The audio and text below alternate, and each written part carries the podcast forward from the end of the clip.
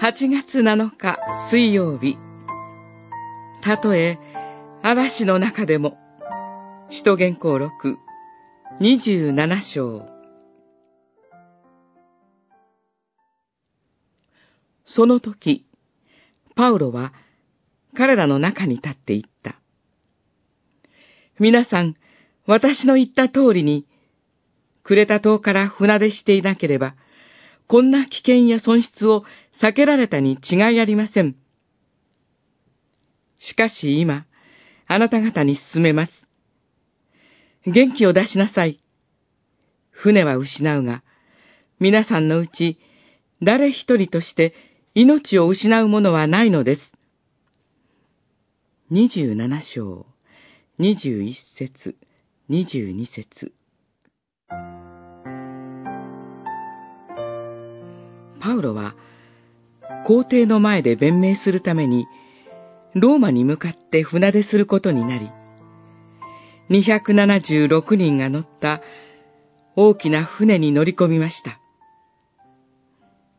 冬の初めの頃、悪天候の中、ようやく、クレタ島の良い港と呼ばれるところにたどり着きます。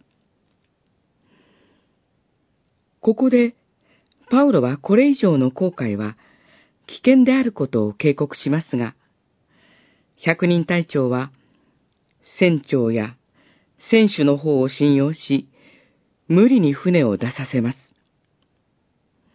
それは、航海の素人であったパウロよりも、経験者を信用したということでした。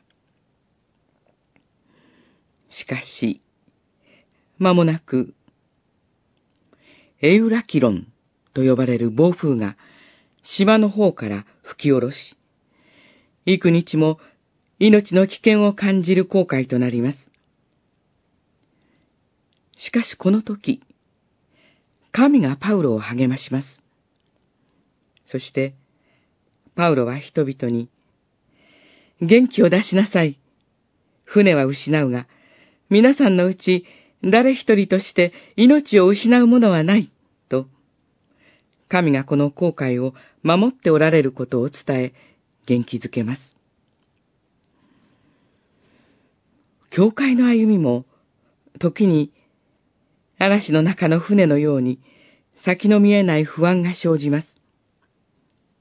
しかし、主イエスが本当の船長として御言葉という羅針盤を持って、絶えず正しい航路を指し示し、御国に至る航海に導いておられるのです。